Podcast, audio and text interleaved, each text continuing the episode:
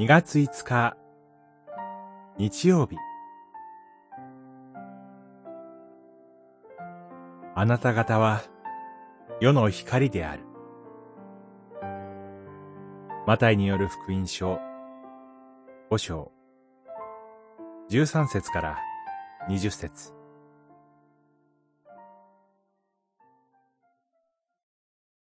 あなた方は世の光である。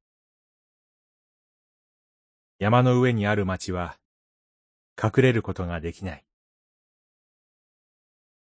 五章十四節主イエスは、主を信じ従う者に、あなた方は世の光になれるだろうではなく、世の光であるとおっしゃいます。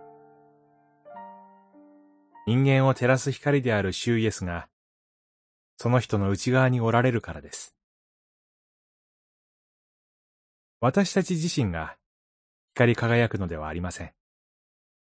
神が光であられる主イエスという宝を土の器である私たちに与えてくださっています。それゆえ、私たちが光を放つものとされているのです。その光は山の上にある町のように、暗闇の中で、さんさんときらめいています。闇の深まりの中でこそ、光は鮮やかにされます。主イエスは、世の光の輝き方について、何々は幸いである、という言葉でお示しになります。心の貧しい人、悲しむ人、柔和な人、義に植え乾く人、憐れみ深い人、心の清い人、平和を実現する人、義のために迫害される人は幸いである、と主はおっしゃいます。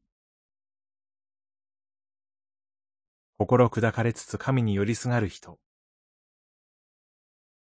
神の愛のゆえに他人の弱さを認め、真の平和に生きようとする人は幸いな人であり、世の光としての輝きを放つのです。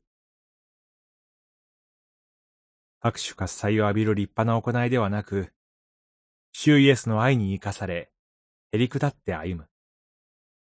その小さな一つ一つが闇に輝く光となるのです。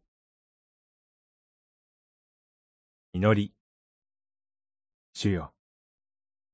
賭けの多い土の器ですが、命の光を放つ世の光として歩むことができますように。